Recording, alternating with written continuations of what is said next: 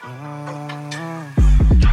okay, yeah. Southside, Southside, Southside, yeah. That's where I spend downtime, yeah. I mean, at night the rap, I check the podcast for the smoke, yeah. What's going on, family? It's your man K to the second letter. I am here on a special edition of Southside Rabbi. I got the coat over shoulders. Ooh, all right. ooh. I, am sitting here below the His Glory Alone side. We are in the lobby of HGA Productions. I am seated here next to the illustrious, the industrious, the one who cannot be oh. flustered, the one whose power does not need to be mustered, the one who uses the ketchup with the mustard. I'm a rapper, y'all.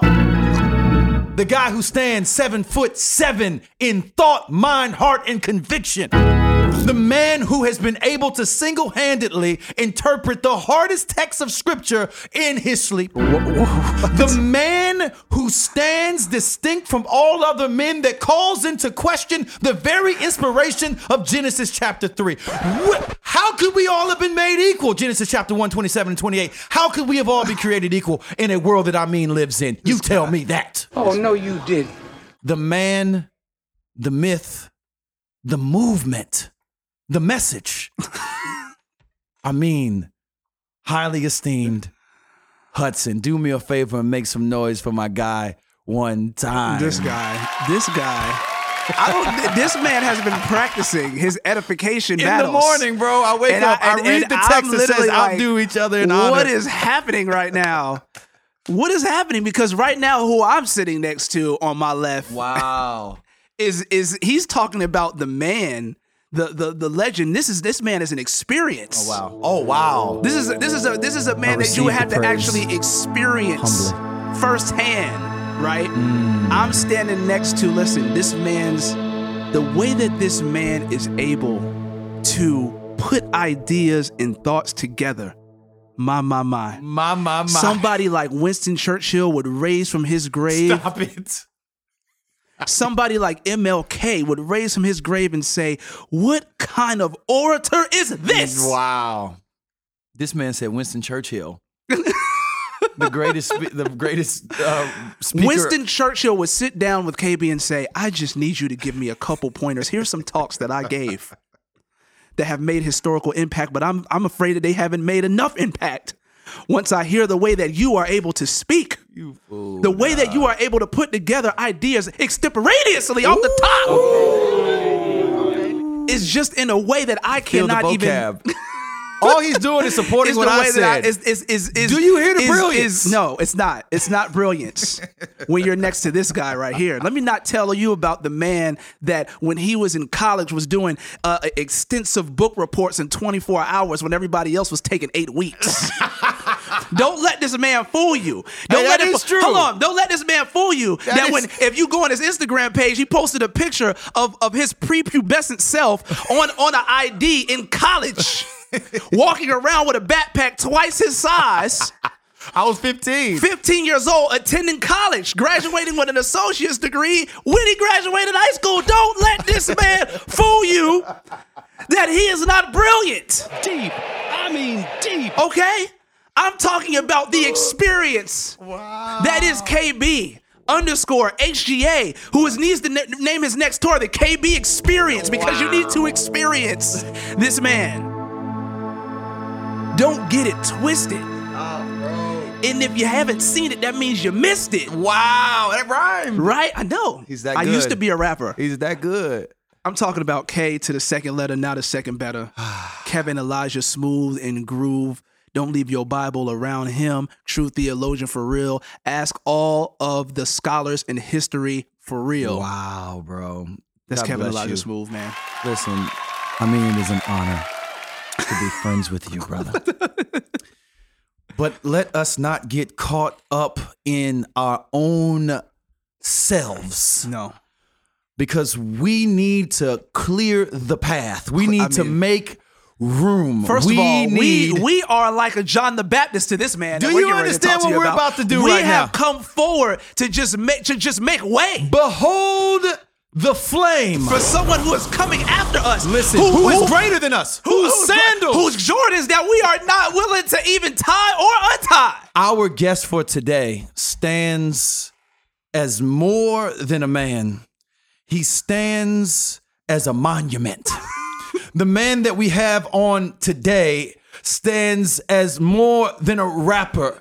He stands as a cosmological philanthropist of proportions that cannot be expressed. The man that we have, and first of all, let me just stop and say the man that we have on today brought us a tea that has caffeine in it that has me so turned right now. It is. I have been traveling for the last three days, and this literally is all of the energy. It's in this cup that is in front of I'm us so right now. turned off this tea that my back is sweating. You Only my me? back. Okay, all right, get back. I'm sorry. Excuse me. The man that we have with us today has single handedly changed the path of history through his books, through his albums, through his explicit, faithful standing on the word of God. The man that we have with us today, we are honored to be breathing the same air that Flame Marcus Gray. T. Forgot the T. Oh, you got to put the T in there. The T stands for the cross, baby. This man that we have with us today, we are honored to be in his presence. Do me a favor and make some noise for my good, good friend, Flame. Wow, gentlemen. Oh my goodness. Yes, God bless you, bro. My eyes are red because I'm like crying, laughing. Just that's why my eyes are red. I'm if telling you you, man, we got to take down all the Confederate monuments and put monuments of flame. Hey, that's what we're going to do, dog. in- in- Sign in- the petition. Sign the petition. yes. A man who's really about freedom. Yes, In. Christ. Yes. Now we have we we could go on and on about Flame's real life impact on us. Uh, Mhm, right. Amin is sitting here today partly because of me repeating Flame's lyrics to him almost Right. 15 years ago. It was the first Christian hip hop album I had actually really heard. Yeah. Where I was like, oh, this is Christian hip hop? I thought Christian hip hop was like, and we go in and we move into Jesus. And we Yeah. So when I was like, Angel told Mary and Joe Right. the way to go. They had a baby boy, and the rest you know.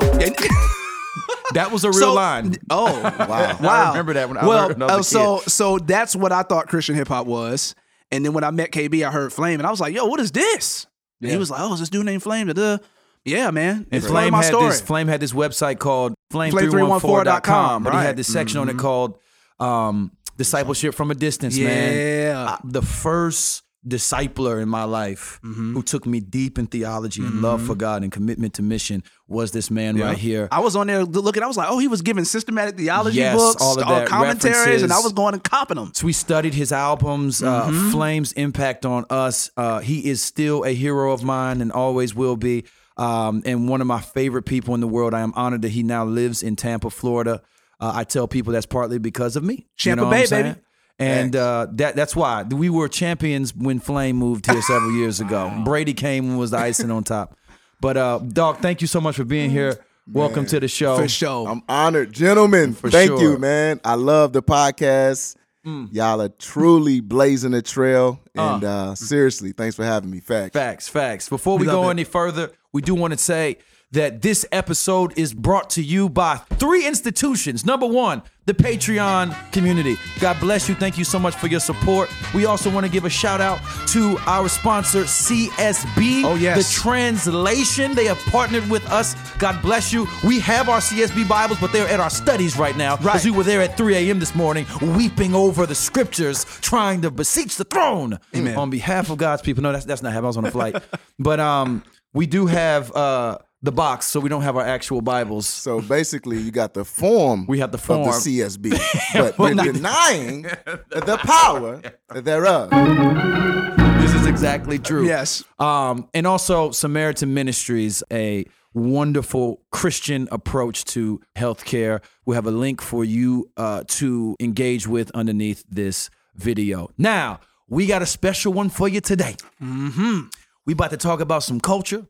We about to talk about some theology. We're about to lean in to the mind and heart of Flizzy Flame the mm. Great. Yes, sir. Mm. I would like to start this conversation off. One, one of the, the the challenges for the Christianity of the land is to accept that the the world is not black and white. That there is all kinds of complexities and nuances, and that not even theology. We're going to get into this in a minute.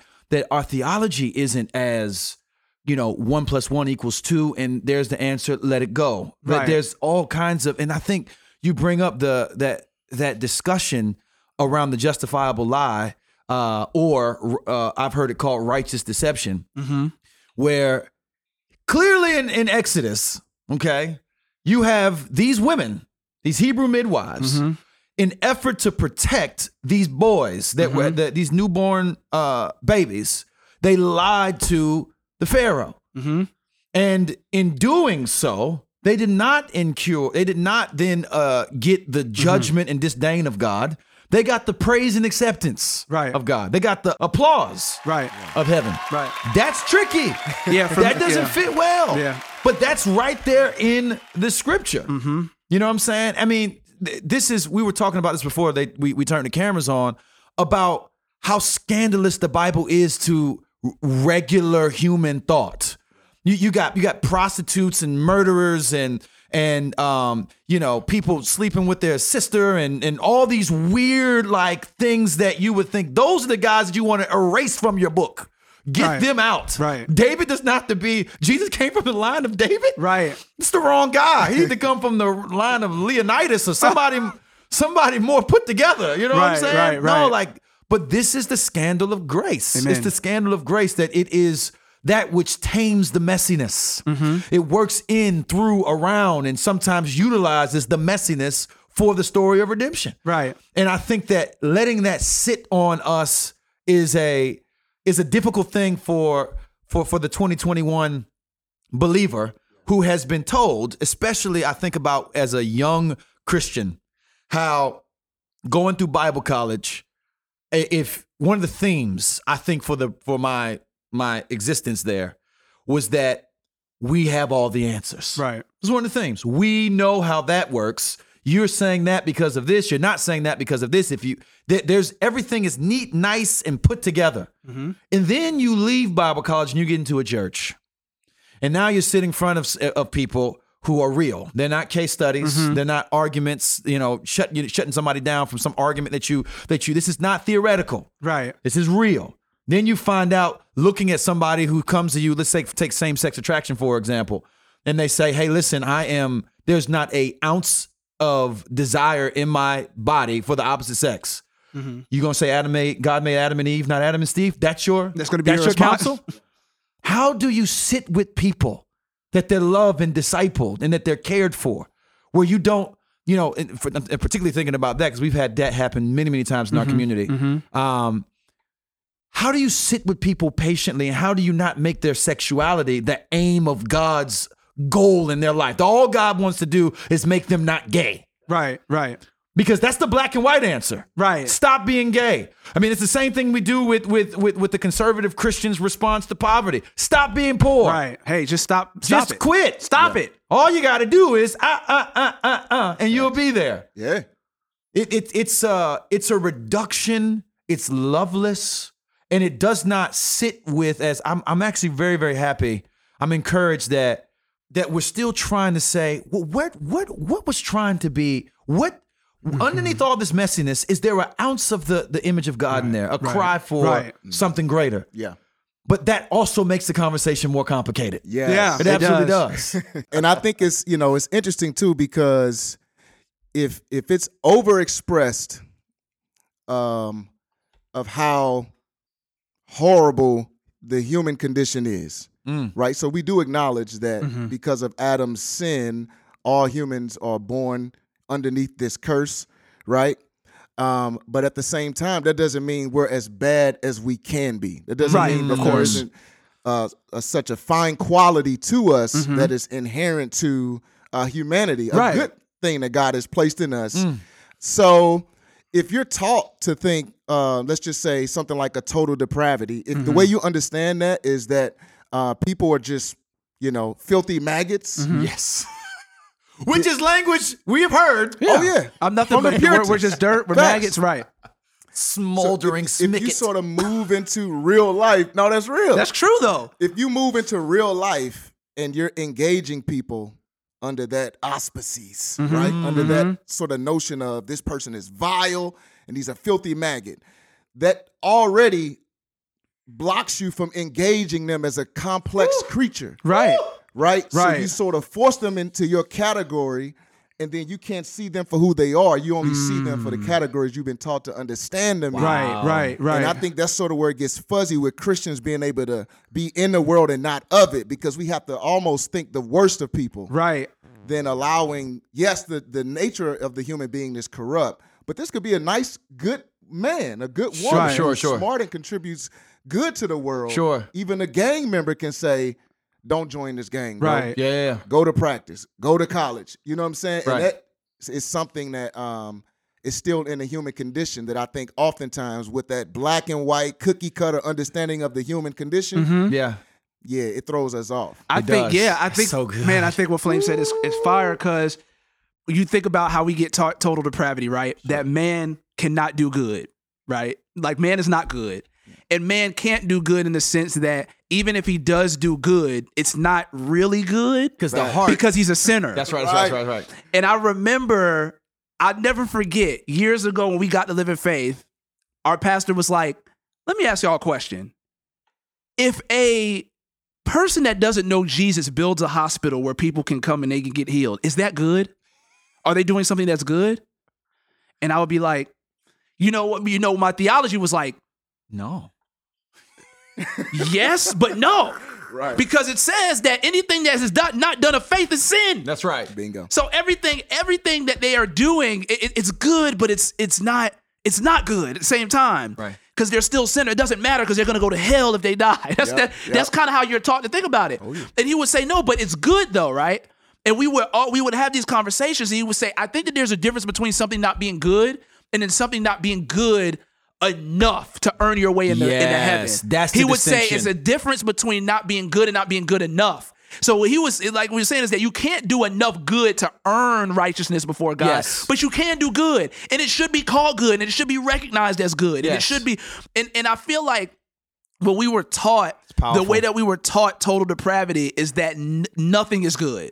Nobody can we no nobody is good, no not one, right? Can the zebra change his like we we would we, we would bring stripes. all of these all of these passages that essentially says that humans cannot do good and we miss the context. Yeah. Because the context of the authors of scripture, I, I I believe if we are honest, is that you cannot do enough good to earn Your righteousness. righteousness before Yes. God. They're not saying that people can't do good things, that people can't be recognized for doing like like that you cannot find this this redemption of good in people. Right. I, I I feel like we would literally have to engage in some kind of cognitive dissonance for us to stand before a person that is obviously doing good things and say this person is not. And then we'll turn around and preach the Good Samaritan. Right. And, and call him the Good Samaritan. And then- Samaritan is a person outside the faith Right. community who Jesus says, be like that be guy. like that guy. And then and then we find ourselves not even being able to say this is a like I, I found myself because of my theology not even being able to say this is a good person. Yes. Yeah. Yeah. if yeah, they yeah. weren't a Christian, I'd be like, well, well, technically, no one is good. So Yeah, there I'm are not no gonna- good people. There are no good people. And that's not even. It's, it's so it's- good that you said that. I just want to say this real quick, Means. No, go ahead. Is that even when we say, man, this is a good dude right here. Right. I'm not saying that he is good enough to earn.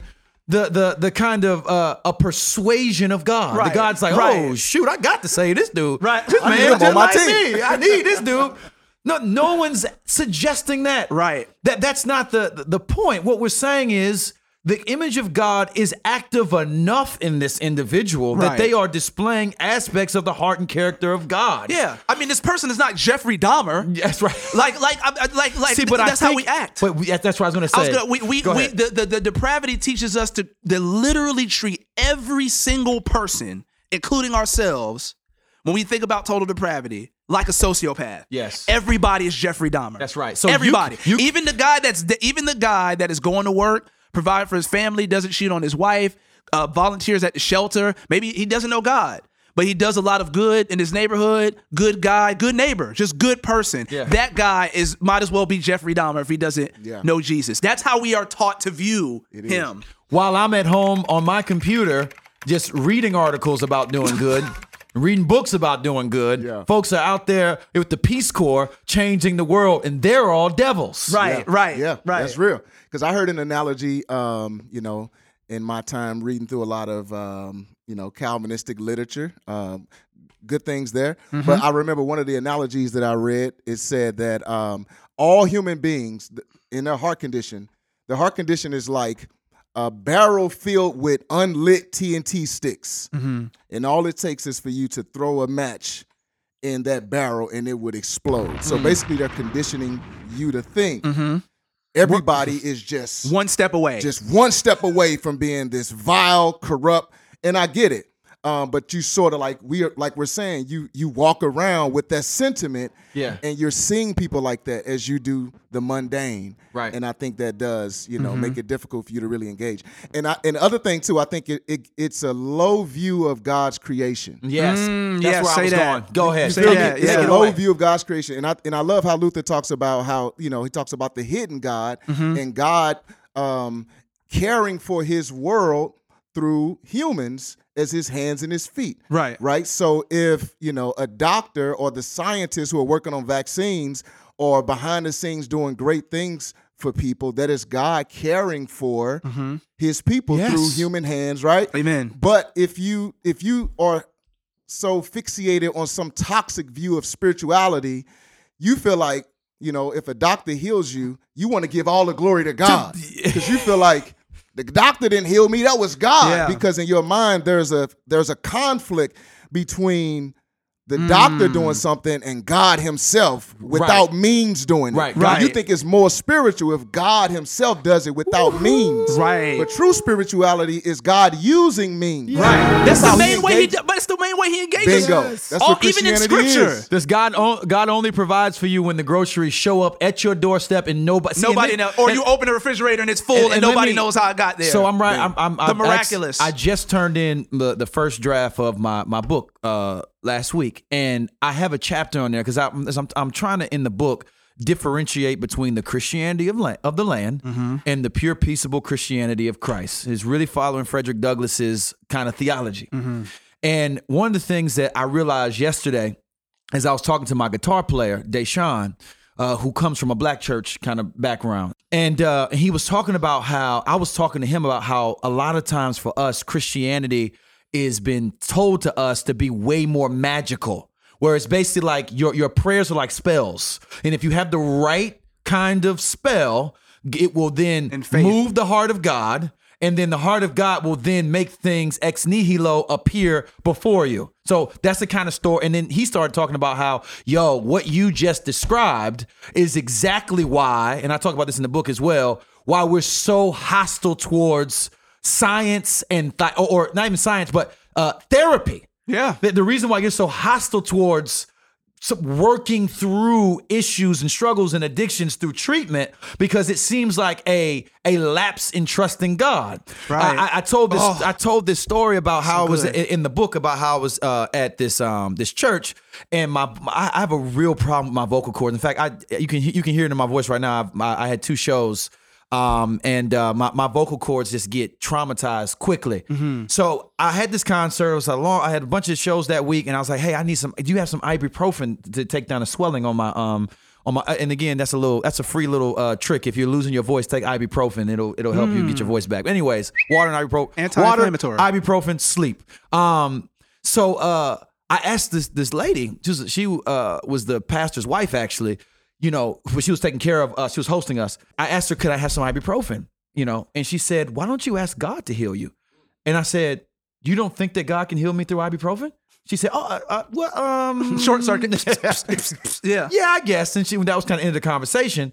But it opened up a good conversation with me and my band because I said, guys, let's talk about something. Do you realize in the medieval times, the folks who are on the front lines of creating medicine and hospitals to rescue people were Christians. Right. And what they thought that they were doing in their prayers and in their study was bringing the kingdom of God down to bear on the earth through the medications that they were developing. Right. So 150 years, 200 years ago, they were praying that God would give them the knowledge to put together a kind of elixir that they could put into a pill that you can take and ingest and it would reduce the swelling inside your body. Mm-hmm. They prayed for that. God answered the prayer. They developed it. Now here I stand in 2021 and I have answered prayer in a bottle of Motrin. Right. And yet here we are not saying, thank you, Lord, for answered prayer. It's now put that aside. Let's wait for God to do it without the Motrin. So what we are doing is we're missing. We're missing on the fact that the um the, the hidden face of God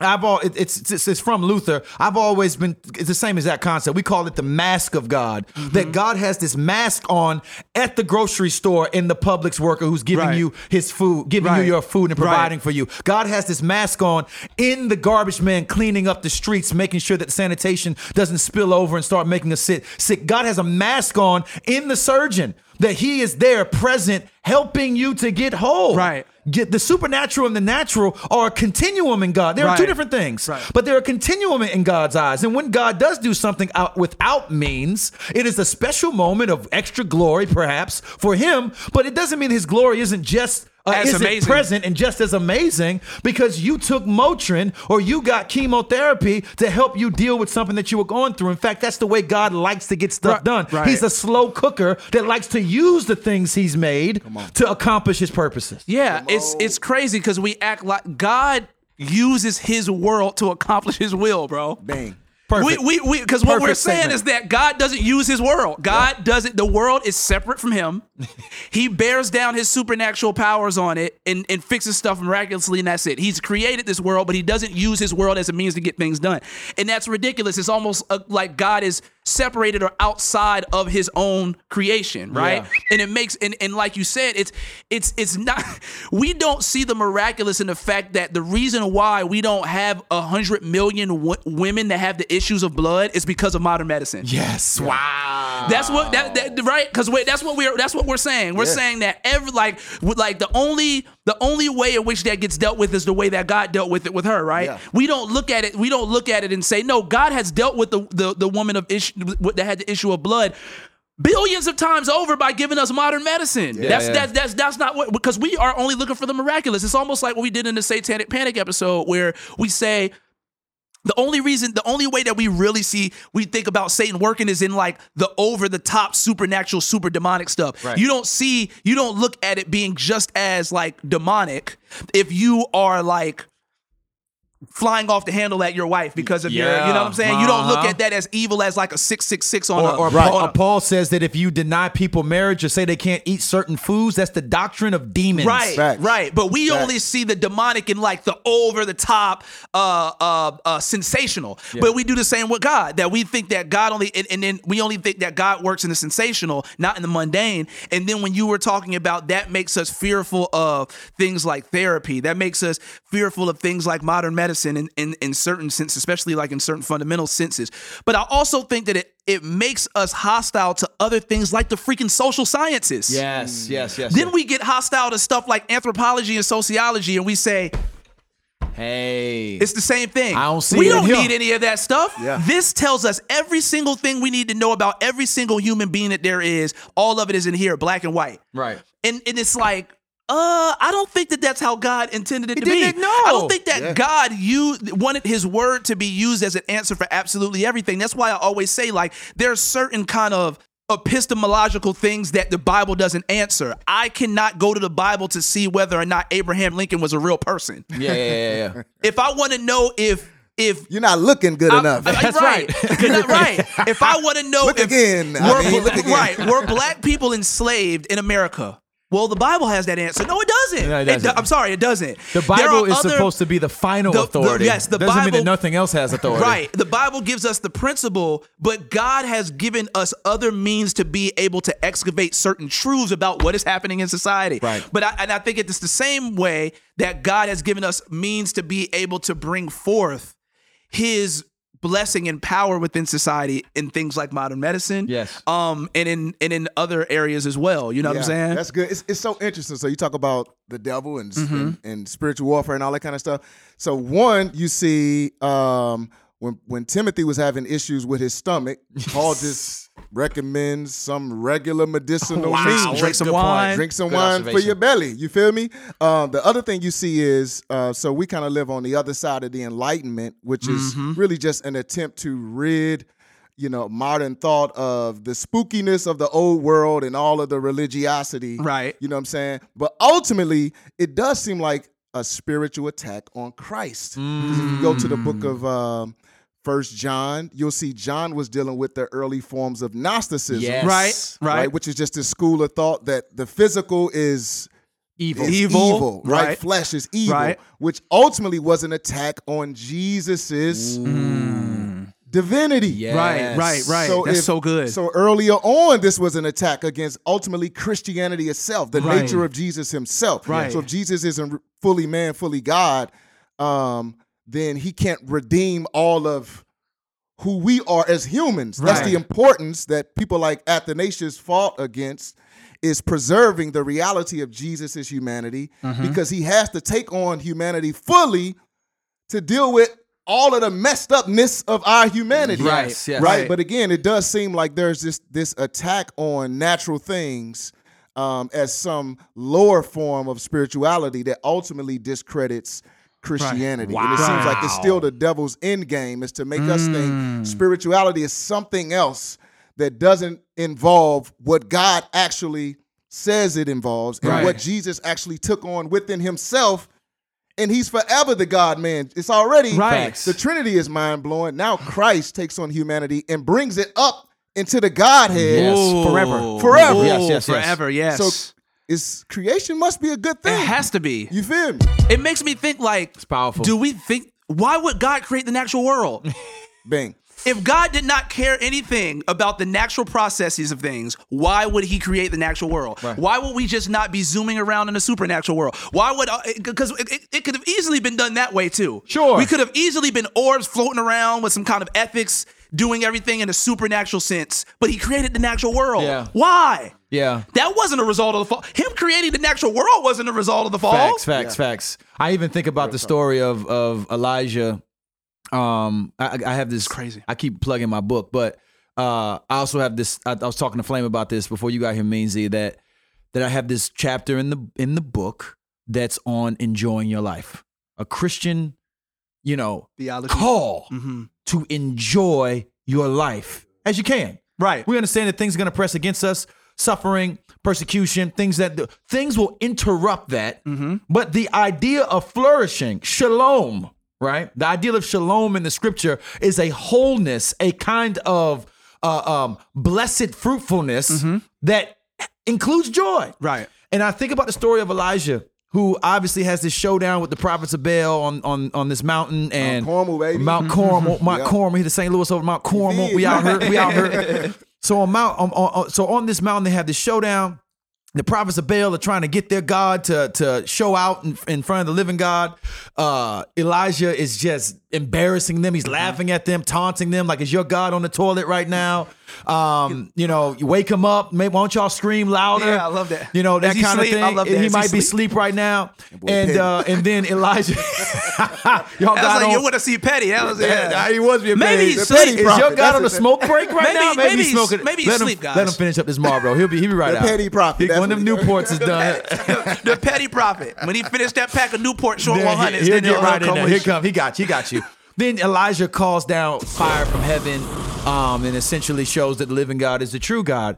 Elijah gets off of the mountain after this, and, and we forget the fact that coming off the mountain, God gives him this supernatural power to run fast. so Oh, yeah, I wasn't even thinking like- about that. You know, he's just We interacting past with that. God. Right, So, right. anyways, he gets to the bottom of the mountain. He finds out that Jezebel, who's this this force in the land, Mm-hmm. was after him and wanted him dead. And he started to he started to freak out. He started freaking. freak. So he's in he's in the valley like, yo, I'm about to die. Man, I'm finna just kill myself and get this thing over with because I know it's it for me. And the Bible says that he went to sleep. Mm-hmm. He got some rest. And when he woke up, God did not give him a four point sermon on his doubt. And God didn't say, man, let, let me, let me, listen, read this here book right here on trust and not fear. And, you know, God said, here's some food. Yeah. Right. He fed, he fed him. Yeah. He eat.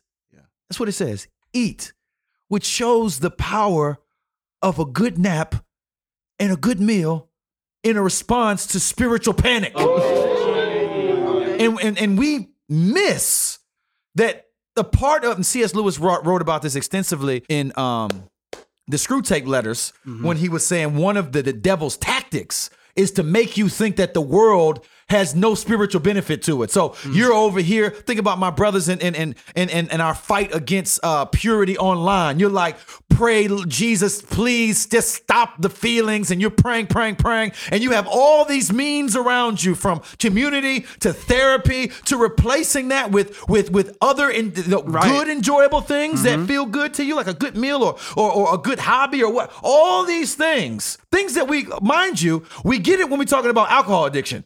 When you come to AA groups, Right. all of the steps to recovery we have, we need to wield the world around you. But when it comes to, I think about something like pornography, it we, we we get into that that Gnosticism where it's like it's a spiritual issue that can only be solved through a miraculous magical means, right? Right, right. And we don't see the way that God would have us to take advantage of regular things. Sometimes I was talking to a brother uh, last week who had an issue with, in his marriage, and, and and we started talking about the fact that he he's sleeping a few hours a night.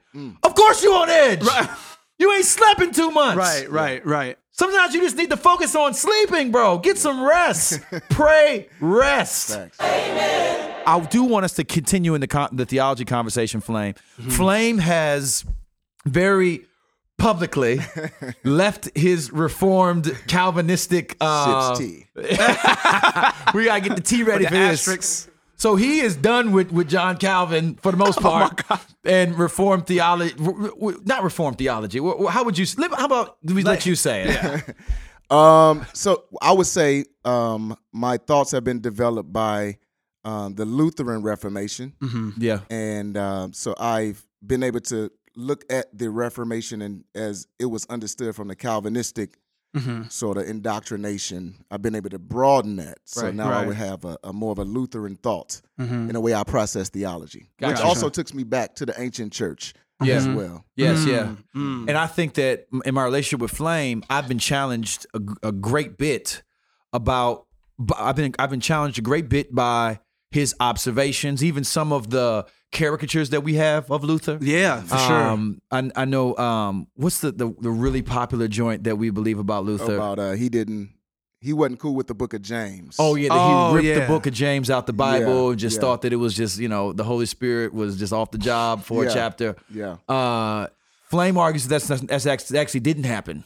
Correct. Yeah, he he actually included the Book of James in his um in his particularly his second uh Bible translation. And he the point was he was comparing James and Romans and he was saying the book of Romans is like gold, the book of James is like straw, but he wasn't thinking straw was a bad thing. right. It's it's I mean, it's usable in a thousand different ways Sure, sure. that are good that have benefited society at a certain time period. Sure, so he, sure. he held it to a high regard. But in terms of the book of Romans, which is justification by faith, Right. top down, he's saying that's gold. That's how we're made right with God. Right. Book of James is going to give you the horizontal Yeah. sort of instruction on how to live out your faith before men. Right. So those good works are for your neighbor. That's what faith without works is dead. Mm-hmm. Right, is, right. You know, it's, it's horizontally, not between us and God. Mm-hmm. So he, yeah, he valued the book of James. Highly. Which I think what he says about that would seem like what everybody else would think if they're thinking about how, like, you're thinking about the difference between how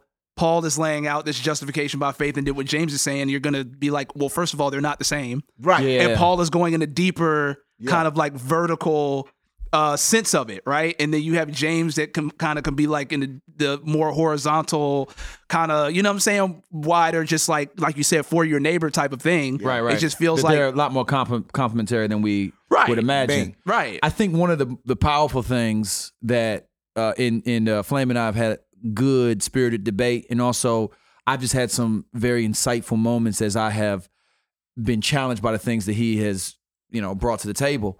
One of the things about reform culture, which in a lot of ways reform culture is going through a reckoning right now. I mean, Man. this thing is just it just feels like it's falling apart. People are becoming disillusioned. A lot of But it should be going through a reckoning. I'm sorry. yeah, I didn't mean to cut you off. No, no, a lot of stuff. There's needs a to go. lot of toxic Yes, stuff within all reform kinds, culture, yeah. man. Over, I'm listening to. I am listening through to Christianity Today's podcast on the rise and fall of Mars, Hill. yeah. and this muscular Jesus dog, Mm-hmm. this Jesus who, who whose heart is small but his biceps are large, and he walks around just slamming people, calling all men, you know, children and and, and punks and Right. is walking around dominating uh, women. That John, that's Um, that John Wayne Christianity, that John man. Wayne Christianity like is just bankrupting churches and bankrupt bankrupting people, Crushing people. It's crushing people, absolutely crushing marriages. Right. And and uh and, and Mars Hill in a lot of ways was the the the the final form, like the ultimate manifestation of all these ideas coming into this this toxic expression that end up just you know obviously being a, a disaster. But what we have noticed, one of the things that I have noticed is how um and my my pastor Daryl Wilson was talking about this a couple weeks ago on Sunday, how we can often overemphasize the power of God. You don't even think about thinking about thinking about that way. God is obviously powerful, but mm-hmm. that's not. If if God only wanted you to know He was strong, that's all He would have talked about. right. Don't disrespect all of the other ways God communicates the complexity of His emotional life. Which is power. Which is power puts all those other ways into perspective about how amazing God is. That's right. That's right. There's a with all of context. the other right. Yes. right, Yes. Right. We can oftentimes overemphasize His power and underemphasize His heart. Yeah. You can and you can kind of overemphasize His transcendence. And then you can Mm. underemphasize his relationality, how close he. That's why when you, that's His why you, locality. that's why we feel funny when we read the Old Testament, and it sounds like God changed His mind about something. It sounds like God is sad about something. What do you mean you sad, God? Mark Driscoll was criticizing Elton John for singing at um, at Central Park in New York after the 9/11 attack in tears. So, you know, crying mm-hmm. at the the loss of all these people in the World Trade Center and and Mark Driscoll was criticizing him. Look at this. This is our response. He said, Islam is strong and masculine. They fly planes into buildings. But what we do, we sing songs at Central Park performed by a homosexual. Th- that's what he said, bro. And, and, and, and all of that just sums up the point that this is a misappropriation of who God is. That God, I don't care if, what, uh, uh, Elton John's orientation was. If he was mourning the loss of human of image bearers and singing songs of hope, then he was adjacent. He was in alignment with what God feels towards the death of His creation. Same cats will be coming to Jesus asking him why he's crying over Lazarus, bro. Say exactly. Why are you crying? Aren't you about to resurrect him? Yes, Aren't you be God strong, in be a man. Be strong. Bring him back to life. Be a man. You- Aren't you about you're, you know that you're about to resurrect him? What you crying for? Do you remember Like, that what? moment when Driscoll? I noticed I'm not. I'm not gonna say I'm on sorry, Driscoll. y'all, remember that moment when Driscoll started screaming at his uh his audience, his congregation, and he was like, "There's some of you in there right tonight today who are." Who are you know you're still touching your girlfriend and Yeah, some of you out remember there today who that. who aren't praying with your wife. What is wrong with you? He started Yeah, screaming. yeah. Did you know that CT uncovered that he did that every single service? The whole thing was scripted. I- that oh, that was a part of the that. plan that he was going to scream at the audience, and that's what he does regularly in his counseling sessions with men. Mm. That there is a over masculinization, if that's a word, mm. of Jesus God in reform culture that misses the totality of who God is. That has been a big part of what has made me realize that I want to distance myself in some ways from the term Calvinist. Um, I, I, I do. So, anyways, I'm gonna bounce past the flame. Flame, why don't you give us some of your your top tier dissensions? Oh my goodness. No, this is good. So so this so my guess is this. Um so, you know, before we or we could look at specific scriptures in the Bible, but it makes sense sort of that this attitude was sort of spring forth from more of the Calvinistic tradition. Now, I'm not again, you know, saying every Calvinist has this spirit, this attitude at all. Right, Sure. right. I have a lot of good friends, brothers and sisters in the Lord, who still hold to those uh, sets of teaching. So Mm-hmm. that aside, Sure. but Calvinism has sort of extracted the universality from the gospel and God's personality. So, so Mm. things are very um, introverted, exclusive, um, and for a particular group of people. Mhm. So we already talked about total depravity. So you can kind of we discussed the implications of kind of that attitude, that mood that's sort of birthed in you. Then you think of uh, limited atonement. Mhm. So now we're narrowing things down again. So who Right. does who does God care for? Who does He care for in His most unique way? Right, right. It's it's limited. You know Sure. what I'm saying? Um, so you know, I think some of the some of those doctrines, and obviously, you know, they're based on scripture. So I'm not saying that Calvinists don't have reasons from the Bible for Right. believing those Right. things. Sure. My point would just be as one who's now thinking outside of that sort of, you know, spectrum. Mm-hmm. I've been able to reapproach those scriptures and look at them through the lenses of the ancient church, Mm-hmm. those old dead African men who were thinking through these things Sure. um, and cared deeply. They had the same or have the same Holy Spirit that we do. Amen, brother. Um, and I've been able to sort of reapproach a lot of those texts that painted this picture of God in my mind as this exclusive um, savior who's only dying for a particular group of people, and that bears a certain personality and attitude. Does. But when you when you see God's heart for all people, He desires that all men will Yeah. be saved Yeah. and come to the knowledge of Christ. If you can just we always talk about the plain meaning of the text Right. in the Mm, Calvinistic circle. So if we could take that scripture at its for its plain meaning, I think that alone sort of gives you a new picture of this God who is uh, love, yeah. Right. right? Right. So, but there is this interesting preoccupation with election and predestination in the Calvinistic construct Mm-hmm. um, that sort of gets away from what I would argue is Paul's intention. Paul's intention with election is always to comfort people Yes, yes, who are yes, yes. Right. struggling. he right, wants right, them to know, you know what? You were predestined before the foundation of the world. Wow, wow, Don't wow, be wow. discouraged. Yeah. Don't be dismayed. Right. Like it's a it's a doctrine that should lift you up. But if it's sort of isolated from the universality of what Jesus accomplished on the cross, now it's a threat. It is. So it becomes a scary doctrine. You're always wondering, am I in? Am I out? Am I one of the Did ones I that get Jesus to go? I'm like Willy Wonka in the Chocolate Factory. Did I? Do I have a gold Do I have the ticket? You Right. me? Right. Right. Exactly. Oh, exactly. Right. And then that bears down on the way you understand sanctification or spiritual growth. And then the walls close in. Right. And now you just have this vision of God that I believe is dishonest Right.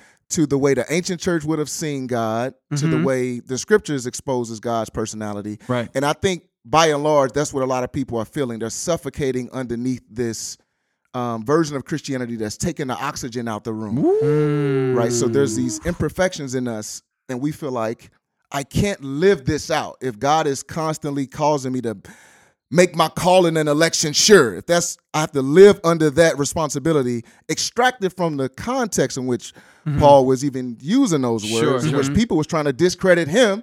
Right. And Paul, like, y'all trying to discredit me, you need to check your own salvation. Yeah, yeah, right, And then yeah. a few verses later, he goes on to affirm them as the elect. Right. Yeah. But when you isolate that verse and you just preach it, There it is. you need to make your calling and election sure. Now I'm regularly living under this burden. Am I sure? Am I sure? Am I sure? Am I sure? Right, And right, again, right. That that flips God's character in your mind, and then you become afraid of Him, even though you hear these sweet affirmations of His glory and His kindness and His grace. And, and he died just for you. Those Right, are sweet right. ideas, but Right. then they turn on you Woo. based on the way you understand sanctification, election, Right. irresistible grace. Right. So it's it's kind of competing against itself within Sure. the five point two. Oh, what a mm. point. Yeah, I, I, I have found. First of all, brother, thank you for That was sharing that, man. yeah. I, I can, I, I already can just, you know, I can hear people smile. I can see people in my mind mm. smiling at what you just said. It's mm-hmm. like, oh, so what happens? And this is what what Flame has done in his in his Extra Nos project mm. is what happens if you start looking to Jesus for your salvation and not your performance. I'm not talking about simply to come into faith. I'm talking about all of life is a gazing upon Jesus. And then in your sort of growing and becoming more like him, it isn't marked by guilt and shame and and just heaping upon condemnation on yourself and and what happens more than not, faking around other Christians. Because y'all all of us i was just thinking about that this morning I, randomly on my drive to the uh on, on our ride to the uh, airport is how one of the things i don't like about christian the christian celebrity culture which in some ways we are a, a part of in some ways. What i don't like about it is that as, as much as I love Hillsong and I love Maverick City, I love seeing Christian influencers and I, I love it. Authors, all that stuff the audience can start to feel like when they're on stage preaching and they're telling us what we all should be doing, what we shouldn't be doing. They're, they're, they're talking about the, the ways in which God is calling us up and higher and to more and the sacrifice and the love and all that stuff. It would seem like you do that stuff perfectly. Message. And I'm nowhere, I'm nowhere Right. like, you know, that's not in me. I Right, don't right. feel that way. I don't, and we don't, we're not telling people that, oh, I don't feel like this all the time. I got to fight for joy and faith. I got to fight. I, I fall. I, I am broken. I, I am just like you. There is Right, nothing right, unique. right, right. Only thing happening here is I got a mic in my hand, there's lights on me, but I'm the same person that, that you are. Right, right. And, and I think that w- we can get we can get separated and, and it becomes discouraging when people are like, why am I not like KB? Yeah. Well, because KB is not how you think KB is. That's Right, why. right. KB's more Me like neither. you. Yeah. Flame isn't who you, you know what I'm saying? He's not. Now, we're not a whole nother, we're not like we don't live this stuff out. like we're- I live in double I got lives. Prostitutes Right, and stuff right, on the right, side. right. Well, Make you it get plain, addicted make it to- you know what I'm saying? we, we still strive to, to be men of integrity. But we are our music makes our music and our influence and our writing and our tweets make us more spiritual than we actually are. Mm-hmm. And I think that what we need is people to bring I, this is my, my one of my points in the book we need a more human gospel man we need a gospel that is speaking to people like Right. where we are Yeah. in our struggles in our frailty like like like like david says that lord you know our frailty Yeah. deal mm-hmm. with us in accordance to what you know about us Right. or we think about the the the the the, the name is escaping me but the there was a, a dude in the Old Testament who was about to be handed over to the people, and he said, "God, you deal with me. Don't let them deal with me." Mm-hmm. That he thought in his mind that he had a better chance at mercy by being in the hands of God than, Than the being in the hands of the people, Right. Yeah. because that's who God is. He Right. under he is a understanding God, not a God of compromise, but a God who understands human weakness and frailty and is there to minister and walk with you through it and to bring you into a reality that isn't dependent on you, it's dependent on Him. Yes. And uh, and that does not throw holiness out the window and effort out the window and righteousness out there. It doesn't not at all. But it does take the the the sort of uh the suffocation off of it. Yeah. Right. Yeah. So I I, I just feel a, a, a spirit of freedom, bro, if I can Yeah. say that. Yeah. And thinking about looking to Christ and, and not making, you know, the, the constant lit, doing co- constant litmus tests on if I'm actually in the faith or not every single day. Yeah, that's good, bro. Yeah. And I, I love the Luther quote that God does not need our good works, but our neighbor, does. Yeah. I like right. that too. So it's like so, um, God's law, His good word for people and Christians included, um, is still good and holy and righteous. But the the letter kill it. Paul says the law crushes us, but the Spirit brings life. Yeah. Right. So there's this there's this use of the law that shows us that we're you know we're falling beneath God's standard. Right. There's this use of the law that functions as a mirror. We see it and we see our sinfulness, and then that crushes us. It kills us. Um, but then the gospel brings us to life. And then there's this third use of the law, which is now informing the Christian. This is God's good way for you to spend your seconds, your minutes, your hours, your mm, days, your yeah. weeks, your months in this world. Mm-hmm. So when we do those good works, it's for the benefit of our neighbor. Mm-hmm, so mm-hmm. if I'm, you know, a husband, I'm doing things that honor my wife for my wife. right. Yeah. If I'm a, you know, a, a son, I'm doing things to honor my parents for my parents. Right, Right, right, right, right. Right? Whatever my vocations are in the world, I'm functioning in those ways to do good to the people that, you know, I serve as God's hands and feet in the world. Right. But and those are all horizontal responsibilities that obviously we do to God's glory. Sure, and sure, we're sure. smiling about them.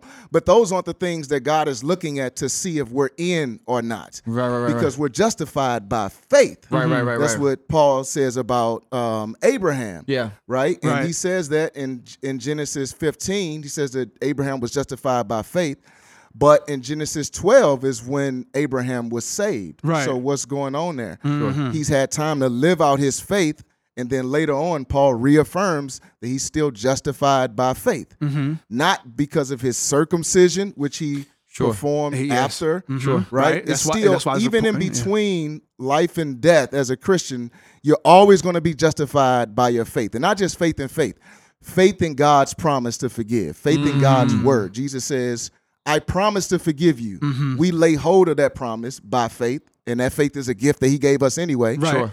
That's what justifies us, Paul says. Right. But in terms of my holiness, if you want to use that word, my sanctification, my good works, I'm doing those things for my neighbor, not to prove anything to God, not to get extra credit in sanctification, Sure. not to get more acceptance. It's not a scale for am I really saved or not. Now, for sure, bearing fruit does tell us, it can tell us something about It's an indicator. the Holy Right. Spirit working in us, Yeah, right? right. You can tell a tree by its fruit. Sure, Right. sure. Um, I'm looking at a false prophet. I'm trying to see if he's a true prophet or a false prophet. I'm looking at is he taking advantage of women? Is he, Right. you know, stealing money? Sure. So I am looking at fruit to gauge Sure, sure. something about other people and maybe even myself. But Yeah. Mm-hmm. it isn't the ultimate place that the Bible is sending us to affirm those things. Yeah, yeah. And I think that's where, uh, you know, not taking shots at Calvinists, but I think certain doctrines um, that have come in to function as a replacement for extra nos. And that's where, you know, I kind of get into it with Mm-hmm. What is Christ. extra nos? So extra nos is just a Latin phrase that means outside of us. Mm-hmm. That's um, thank you for asking that. So basically, um, you know, there are certain doctrines that were later developed from the Calvinistic Reformation that sort of gave us this comfort. Things like uh, limited atonement. Mm-hmm. So limited atonement functions as an assurance for Christians. So we feel like, okay, I know Jesus died for me in Right. particular, right? So I don't know about you, you know what I'm saying? but I got mine. which is very it's very novel to church history. So Mm-hmm. you talk about the African Christians like um, Augustine and others who wouldn't have understood um, salvation in the way that the Calvinistic Reformation later Sure. sort of introduced. My point is the the sacraments is what functioned to serve the church as as um, realities that God is implementing outside of us. Yeah. Mm-hmm. You know what I'm saying? Mm-hmm. Because mm-hmm. God isn't threatened by His creation; He engages His creation. Right? Right, right, you think of, um, you know, when the children of Israel were complaining about being in a wilderness, and then you know they're bitten by these these snakes, and then. Uh, God tells Moses, "Hey, build a, a fiery serpent, put it on an iron staff, mm-hmm. and all the people have to do is look, Look at, at the it. staff, mm-hmm. and they'll be healed." Is there any power in the fiery serpent? No, it's just a fiery serpent that Moses made. Right. Is there any power in this iron staff? No, it's just a regular piece of creation. But God's word, mm. which was look at it, Yeah, yeah, yeah. that's what a promise was. And by faith, they said, we to, God said, look at it. That's what's going to heal us. Right. Yeah. They looked at it and they were healed. That's Wow. all the sacraments Powerful. are. These external, regular things, the waters of baptism, bread and wine. But it's God's promise that he made through those things. And he says, I'm going to supernaturally use these as means to accomplish my purpose. Wow. These were the doctrines that held the ancient church and gave them that assurance to go through persecution. We talked about. Sure. um, two sisters who were Yeah, yeah, martyred. Right, right, right, right. Felicitas and yeah. They yeah, uh-huh. would have understood the sacraments this way. Yeah. We- there is this. I love right now that there is this uh, resurfacing of the African church and, Yeah. and it's called Right. Mm-hmm. the Egyptian Coptic church, the Ethiopia. I love it, but I think we should also do them the the kindness of talking about what they believe. Right. So let's not just Because we're just champ- talking about them for their Yo. ethnicity. Exactly. We're just yeah, kind but of we're not talking about their theology. Bingo. What- Right. What, right. were the doctrines that they held on to Right. that Yeah. kept them fortified mid amongst Greek thought that was pushing in Mm. against Christianity and you know threatening the church? These African and Greek and other Christians were fighting vehemently with this ex, extra nos understanding of God's physicality, how He's engaged in the world.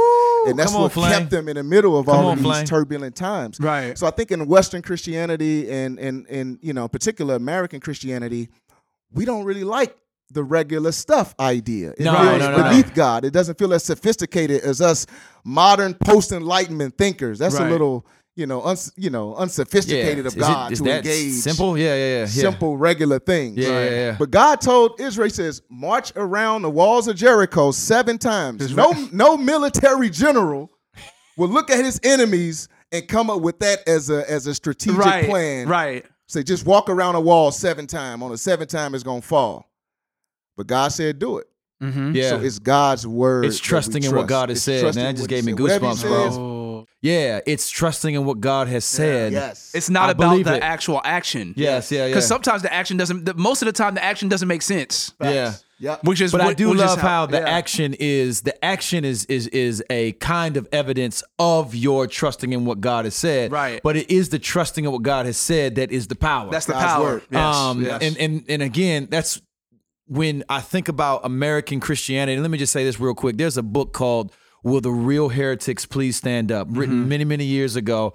That is comparing what ancient church fathers believe compared to what our doctrines of the day. There's some shocking stuff in that book, and it's all quotations. Yeah. Uh, it's check that out. I'm also reading another book called the um, it's called uh, the Anatomy of of Deconversion, and it's basically this this author is walking through the um the phenomenon of people le- leaving the the church in America, and what he is alleging in the book, he's proposing in the book, is that for every one person that converts to Christianity today, four people are leaving. And he starts to detail the anatomy of what's happening there Right.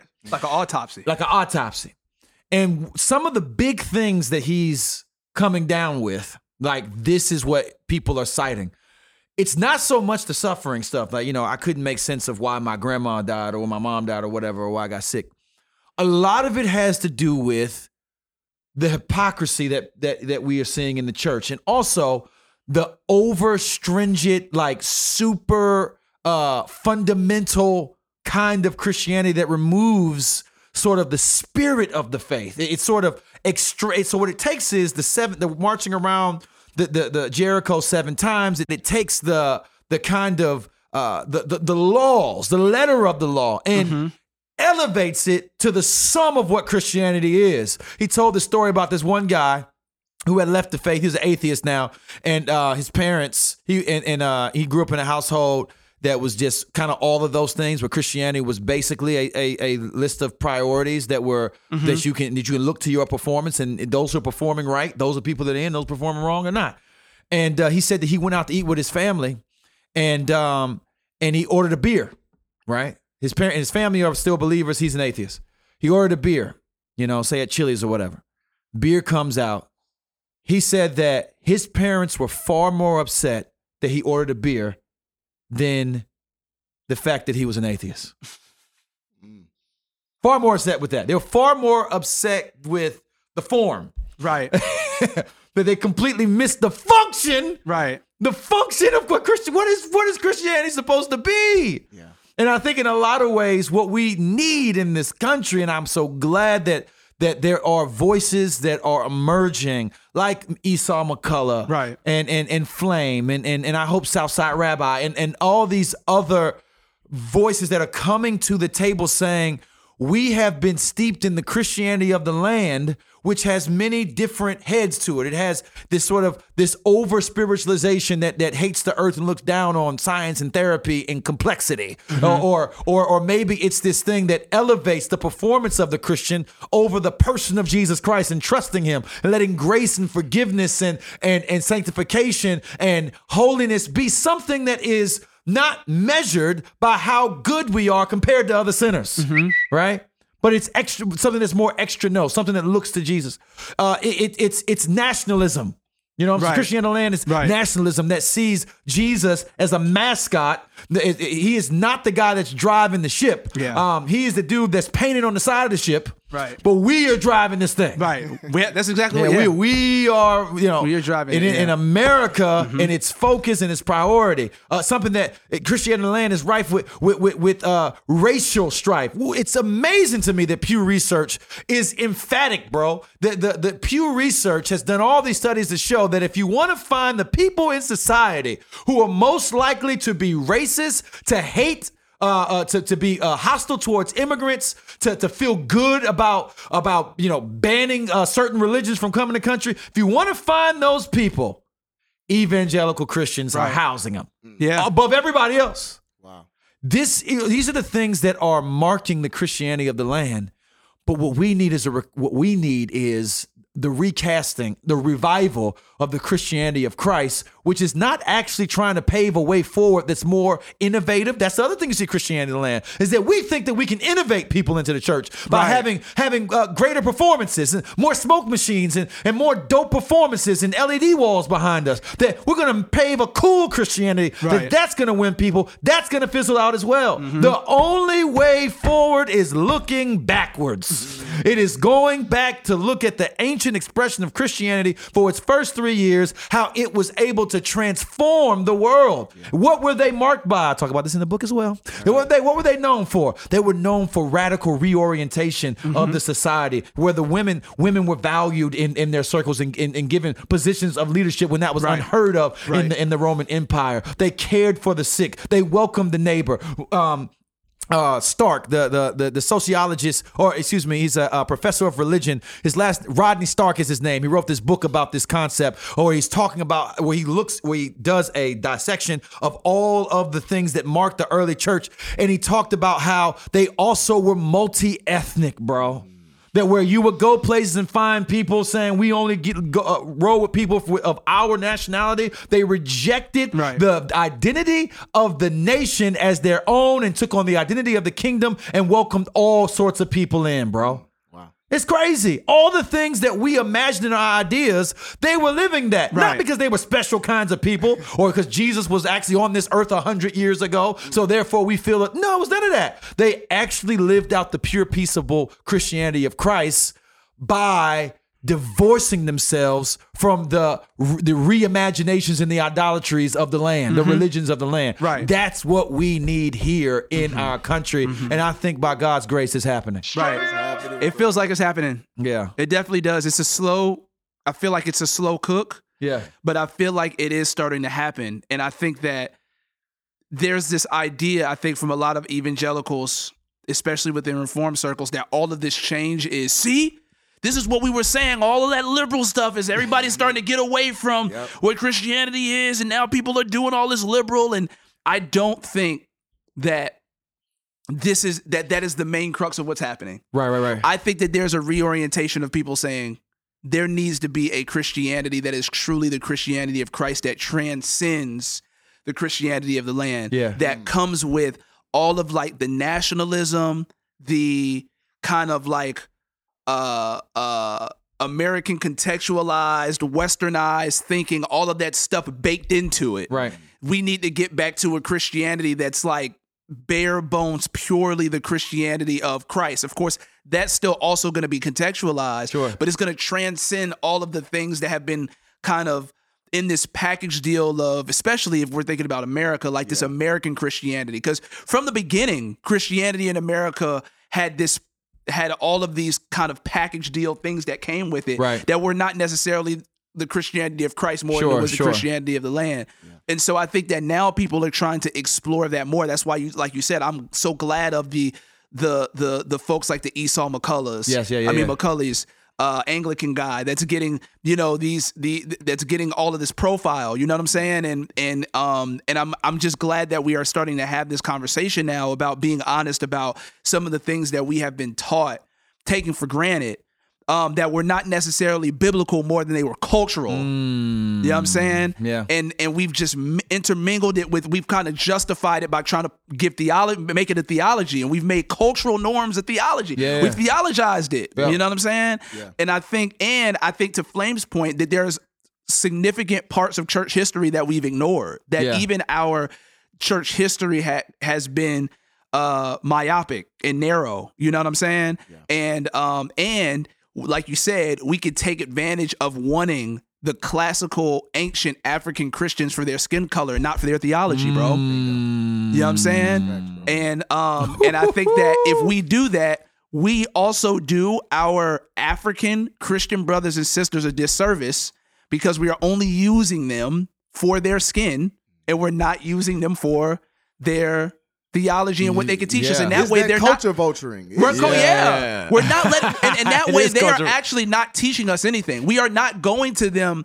to learn anything. We Yeah, are just we're using them. them. We're, we're just appropriating Hey, and them. shout out to the homie Luther because Luther had a deep love He- yeah. for the Ethiopian church. He did. And He he, was very much influenced, and it was didn't almost. hide it. I think that the word romantic has been used in describing his sort of love for them. That there's this sort of like, man, this is it. you know what I'm Mm-hmm. Right, saying? right, yeah. So he I had appreciate a friend. that. He had a friend named Michael the Deacon, who was an Ethiopian. Oh. And this was the time where he was excommunicated from the uh, medieval Roman Catholic Church. Mm-hmm. And, you know, what is Christianity outside of the, you know, Christendom? At that time, Mm. right, at that time, right, right? So he found much comfort in, you know, the friendship that he had with Michael the deacon, and he found that they had already had a Bible translated in their language. Yeah. He's like, how? how, how, Like, you know what I'm saying? Right. Um, he found that they had the same views on the Lord's Supper and baptism. So for him, this was evidence because the Ethiopian church was never colonized. It never came up under Roman Catholic thought. So for him, this this gave him great comfort in seeing what Christianity was, apart from the influence of this infrastructure. So hmm. yeah, I mean, it's just much for us to learn. And I think people people want it, bro. They want to still be Christians. Right. They want to still trust Jesus and they're looking and hoping for something that will affirm their desire to still be Christians. Right. And I love that we're unearthing these things Praise God, Right. man. for the sake of the gospel, bro. I love What that you point. said what you said about like people still wanting it because I feel like folks see. I know the popular word that has been being used with people lately has been like deconstruction, and they they don't mean deconstruction in like the philosophical sense, like you know we're deconstructing language, and they're not talking about that in like structuralism and post structuralism, but it's just like re-examining like what is it that I believe and and where has it come from? Yeah. What what hands has this been through before I got it? Right. What things are am I taking on that I have taken for granted? Um, that that are not may not necessarily be biblical more than they're cultural, and it, and even it being cultural, that having its own agenda attached to it.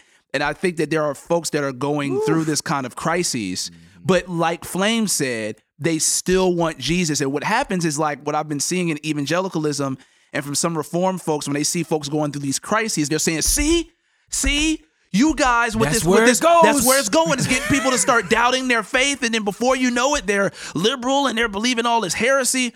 Like, and and and, number one, you do that person that still wants Jesus a total disservice. Yeah. That's you know what I'm saying because now you're you're further alienating them. Mm-hmm. But I think that as Flame said, people still want Jesus. They just I think that what they're trying to do is they're trying to say who is the true Jesus. That's right, because we don't want that Jesus. Right. I cause because this Jesus Yeah. who I who I thought I had and I had I feel like this is not the true Jesus of the Bible, but I know that there there is a true Jesus. I have this idea of who I'm thinking the true Jesus is. This Jesus that has a heart. Yes, yes, right. yes. The the the the Jesus that's just not all power, all power and no heart. Right, right, right. All muscle and no heart. Right, Big right. bicep, small heart. Wrath fit, just wrath. Yeah, yeah, just full, just full of ah! wrath, waiting to smash everyone. Sword is just drunk for blood. That's the Jesus that I've I've been, you know what I'm saying, that I've been given. And so I think folks are saying, "Will the real Jesus please stand up?" And Yes. they know that G- the real Jesus is standing. They're just like, "Who?" Yeah, because cats have had real experiences with God. I But think that's, yes! that's the thing that folks are like, well, how do I make sense of what I went through that day in my room, or when I was on that trip, or when that Or preacher how was I preaching, felt or how I felt when God when God revealed Himself to me, and I knew that I knew that I knew that He was real. Yeah, yeah, yeah. You know what I'm saying? Yeah. How do I make sense of that now? See, and that's why I'm saying. Does saying that, mean that what happened then was it was Right. not what didn't really happen? And you can't say to them they was never with us in the first You place. Yes, Yes. and that, that's and the thing. And bro, you know what? That that's actually one of the things that that the author pointed out in um that book, The Anatomy of Deconversion, Mm-hmm. is how that's our our that's our panacea. That's our catch-all when somebody walks away. Is well, you if they start, you know, First John says they were they went out. They were with us and they went out from among us, proving that they were never with us. Which then, well, if you take that verse to mean that that's the only explanation here, where you don't even factor in the things about causing people to stumble. Remember Jesus said that you cause one of these little ones to stumble? It's better to put a a, a freaking millstone around your neck, around your neck, and jump in the bottom a- of the Atlantic. to- go go find an ocean. Go to the Howard Frankland and jump jump into the Gulf. mug, right. When he's when, when Jesus, What does is- that mean? There's there's far more involved in here besides that they were imposters. But in fact, here's the, the the greater context of Scripture. The greater context of Scripture is that you and I are in the faith right now, Mm-hmm. but there are threats. There are threats to you and me right. that we need to be mindful of, lest you and me are deceived and fall away. Right. So there, there is. I, I'm not saying we can lose our salvation. We're, this episode is not. We're not. We're not talking about that here. We will talk about that some other time. Mm-hmm. All I'm saying is the idea is is that God wants you to take His warning serious. You, Paul says over and over again, you are in Him if Right. You continue. Right. So continuing is a big part of what it means for us to be here. We need to heed that. It has warnings have their place. But I think what is important for us to understand in this conversation is that if we are indeed certain, starting to erect things that are bel sort of belying the sort of spirit and the the the, the heart of the scripture, you are going to continue to get a kind of mass exodus from the faith. And we need to start looking in the mirror. People Right. are ship, uh, people are, are jumping ship and we, we are blaming them for jumping, but we're not talking about the fact there's a fire on board. Right. So let me just say this. I got two two quick points I want to make. What we see happening is we see people talking about, you know, this world is going to hell, right? There's two points I want to make. The this world's going to hell in the handbasket. Look, look at where our nation is. Now they're talking about making transgender bathrooms, and, and now they're talking, you know, uh, men, you know, biological men are are now being called women, and there's he, her, and cisgender. This. Look at where we are. I remember back in, you know, when when we were great, there was only a male and a female bathroom, and and it was just him and her, and, and stuff like that. Listen, let me just And, say, and women couldn't vote, and black women people couldn't. That's what I'm saying, because that's when you got to start going. And then, and then, and, and wives were in abusive marriages That's where, they, right. where their husband was slapping them around, but because there was no concept of them getting a divorce, they just stayed until they died, and they were miserable. That's right. And then their children watched the- watched the whole thing, There was, they came there, out- there- there was no divorces happening back then. Yeah, that's because wives were getting slapped around, and they were staying until they were dead. And that's right. And where would they go if they did get a divorce? Right, right. And, and Johnny and, and, and John John Frank, who, who was getting milk delivered to the house, was sleeping with Ann down the street, and the wife knew about it and could do nothing about it.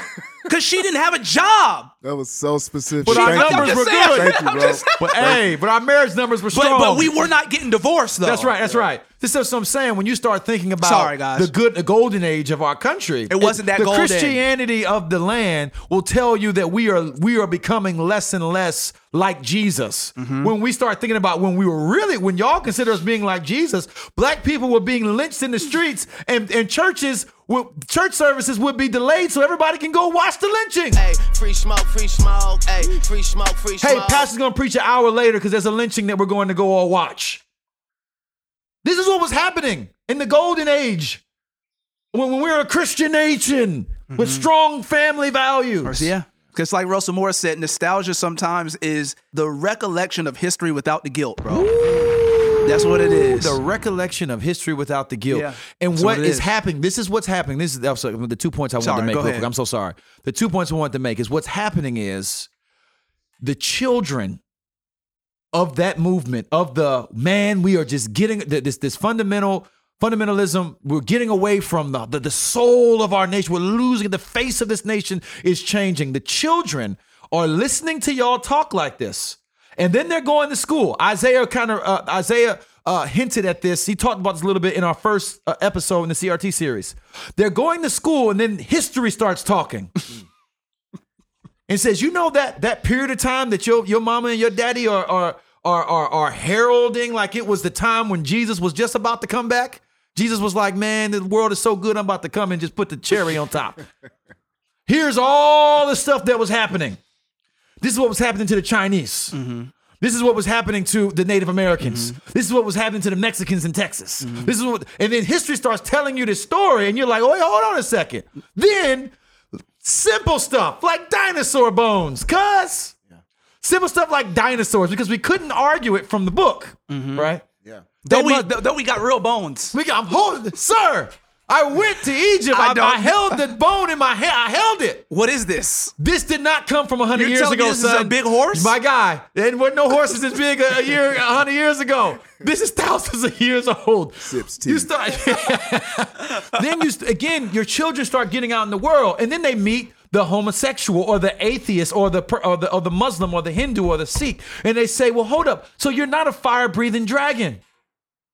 That there seems to be something about you that is virtuous." Mm. And you can't square these things up with this stringent, you know, history, death, Christianity that you've been given. And then what do you do? You must say, if that is Jesus is, I got to punt then. Mm. Oh, I'm going to punt. Mm. And I'm done. Yeah. And then the second point I just want to make real quick that's happening, and sort of the, the bottom is sort of falling out, is that what we see happening with people trying to reconcile this genuine desire for God, eternity is written on our hearts. It's mm. still there. Doesn't matter what's happening in the culture. We have this longing. I love how C.S. Lewis argues that one of the strongest uh, sort of arguments for the existence of God is that our longing for Him. Mm-hmm. That, that, that the fact that I get thirsty speaks to the reality of water. Right. The fact that I get hungry speaks to reality of food. The fact, the fact that I am even the atheist on the turbulent plane is like, God, please, mm. That there's something out there. We know. We we know. And it may be something because people could call it the universe. People I, could yeah, call it listen, whatever. I don't know. There's something be the, the there, trees, though. Right. might be the land, the ocean. Something there's something is there. bigger. We know it. There's a bigger reality. and the fact that we long for it, and what we are finding, as these people are exploring other religions and then finding a sense of peace and finding a, a, a they're they're exploring other schools of thought and finding some kind of connection that they were not experiencing here, is that what it sort of hints at, not explicitly or perfectly, but it hints at the idea that many of the people who are claiming Christ are getting in the way of people experiencing Christ. What's happening, bro. That's what is happening is that we are actually making it more difficult for people to find Jesus. We're putting obstacles in the road, giving them things that they need to jump over if they're going to be considered to be truly among us. We're stopping people from being able to really relate to the holy and, and meet with God and experience the presence of God as they should in our communities, because our communities are becoming outrage factories that are reflections of Republican or super right wing politics. That's what we are. I listened to a podcast yesterday that made me so angry, I had to cut it off after 10 minutes as I'm watching these Christian men go bring on uh quote unquote experts to talk about how masks don't work and how vaccines are a waste of time and how what we need to do this dude this doctor literally said that what we should do is treat covid-19 like the seasonal flu and let people just die in numbers and let it be what it's going to be it angers me as you're a man of God, right? We're supposed to trust you, and you are telling people that the best thing for them to do. He, he said, "He said, I'm not calling for a revolution, but we need to resist the government. We need to resist what they're doing because they're going to try to take our rights if we listen to wearing a freaking mask in, in public and saying that our kids should wear masks in schools. Hmm. What are you doing? And this is what's happening because you're the fringe, bro. Hmm. Right, You're the right. fringe. Hmm. The most of us are like, we got to wear a mask. Don't want to. Yeah. But I guess we can do that if it's going to help our neighbor, and you're railing against it. So they're going to look at you and say, You're not loving because you're not being loving. Right. And they're going to say, Why do I go get Jesus supposed to make me a better lover when the Jesus peoples are not better lovers? Facts. It infuriates me. I'm sorry. I need No, to calm down. no, I- I'm good. this is- That's, hey, that's man. righteous indignation. no, it's Yeah. good. You feel me? Right. So, man, I, I'm just, I, I, I am passionate. Th- that's what I'm writing, when I'm working, when I'm rapping, when I'm preaching, when I'm teaching, when I'm podcasting for, partnering for, bro, is for us to recast the Christianity of Christ. To give people, if you're going to reject Jesus, actually reject him. Right, right. Do not reject his aberrations or Right. reject his aberrations, but do not credit him for them. You right. feel me? Right. and and and I, I I am just excited about the prospect of being a part of those Christians who are going to live their lives, bringing people down to the sacrificial, peaceable, you know, purposeful Christianity of Jesus and rejecting the, the rejecting the Christianity of this land. Amen. Well said, bro. Amen to that. Praise God, man. Okay, I need to go somewhere and calm down.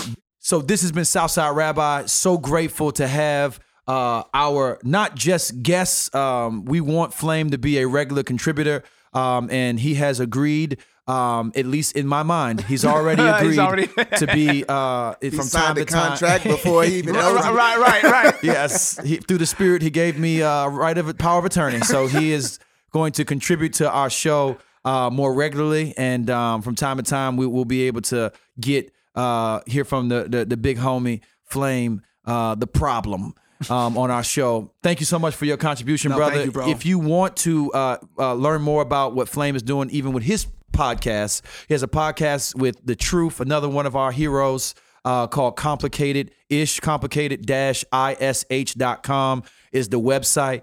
Um, before we get out of here, let me just say shout out to CSB, one of the proud sponsors of Southside Rabbi. We are actually massive fans of CSB. In fact, we did a episode uh, last year where we talked about our first sponsor, uh, the Easy Reader Study Bible. Oh, yes. Right? Uh, you can you can find that if you go back to our archives where we talked about the world's first one-page Bible. Okay, I mean, did a whole spill on it. Money Mike. Money Mike came in and made it clear. CSB uh, saw that we were uh, struggling, and they they came. They approached us about partnership, which actually ended up being beautiful because the CSB version is the official translation that our church uses. Mm-hmm. Um, we are great fans of the translation. It reads like contemporary. English, Oh, yes. okay, Very readable. Um, yeah, so it's the Cool Standard Bible. That's still CSB stands for. No, I'm saying it, it stands for something else, but that's what I call it, the Cool Standard Yeah, Bible. right. Um, but yes, we are very grateful for that and, and commend uh, its um, version of God's inspired word. So we love y'all so much. God bless you. Peace.